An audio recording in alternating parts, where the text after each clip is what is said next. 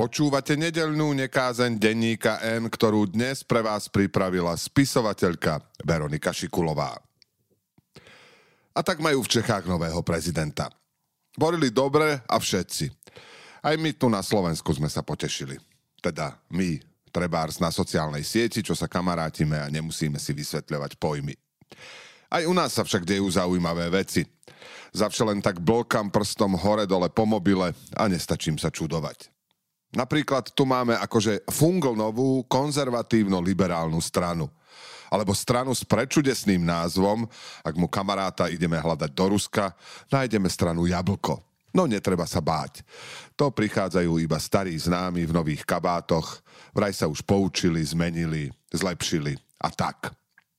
Keď sa však začudujem a zasmejem oxymoronu, dostanem odpoveď, že ešte by mohla byť aj komunisticko-fašistická. Hej, alebo vojensko-pacifistická. Chcem dodať, no trocha sa nahnevám, chcem odpovedať, že s fašizmom ani komunizmom moje pozastavenie predsa nemalo nič spoločné a rada by som dodala, že komunizmus nám nevadí, ak ide o budúceho českého prezidenta, ktorý je naozaj menším zlom ako jeho protikandidát, ktorého by som žijúc v Čechách samozrejme nevolila. Dozviem sa aj, že z hľadiska udržateľnosti a rovnosti by som si s niekým nerozumela. Ale čo sa týka lásky a slobody, hej. V zápätí sa však okolo mojich komentov začnú množiť čudné individuá a nedá sa nevšimnúť ich ruský prízvuk. S tým však nesúhlasím, toto som predsa nechcela. Som starý míner, rada som, ako sa u nás v modre vraví, procivník a trochu podpichujem. Často sa tak zhováram najmä sama so sebou, no teraz som dostala príučku ako ten svetý Peter z Kalvinovej rozprávky zo Sicílie Kamene a chlieb, ktorú som si preložila.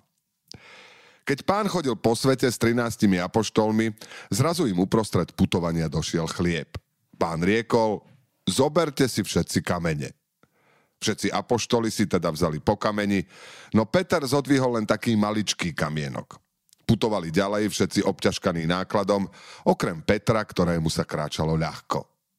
Napokon prišli do jednej krajiny a hľadali miesto, kde by sa dal zohnať nejaký chlieb. A nikde nič. Ak, povedal pán, posvetím tieto kamene, premením ich na chlieb. Tak aj urobil. A všetci apoštoli mali odrazu v rukách obrovské pecne chleba.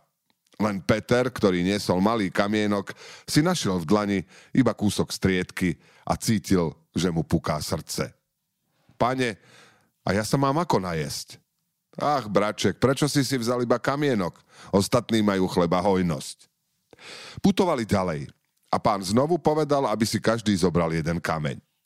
Vtedy si však Peter, Fiškus, zobral balvanisko, ktoré ledva ledva niesol. Kráčal ťažko a s námahou. Zatiaľ, čo ostatným pútnikom s ich malými kameňmi sa šlo ľahko. A tu pán povedal ostatným apoštolom. Chlapci, trochu si s Petrom zašpásujeme. Prišli do mesta, ktoré bolo plné pekární, v ktorých práve dopekali chlieb. Tu apoštoli svoje kamene zahodili. No keď prišiel svätý Peter, ledva vlečúc svoje balvanisko a zvadal toľko chleba, vošla do ňoho taká zlosť, že nechcel z neho ani ochutnať. Leteli sme pred týždňom večer do Marsej. Vonku sa zotmelo. Stála som v lietadle a pozerala sa von z okna. Pod nami bolo Monako. Ukázal mi ho jeden chlapec na mape. Okolo nás tma a dolu pod nami prežiarená zem. Svetlá, kde tu pretínali tmu a vynuli sa ňou ako žilka dákeho vzácného žiarivého kovu. Bolo to nádherné pristávanie. Okolo v diálke sliepňali svetielka a do toho najväčšieho z nich sme klesali. Celé dni ešte svietime, aby sa tí, čo cestujú lietadlami, potešili. Všade, kde sú ľudia, sa vynie takáto radostná svietiaca žilka. Počúvali ste nedelnú nekázeň, ktorú dnes pre vás pripravila spisovateľka Veronika Šikulová.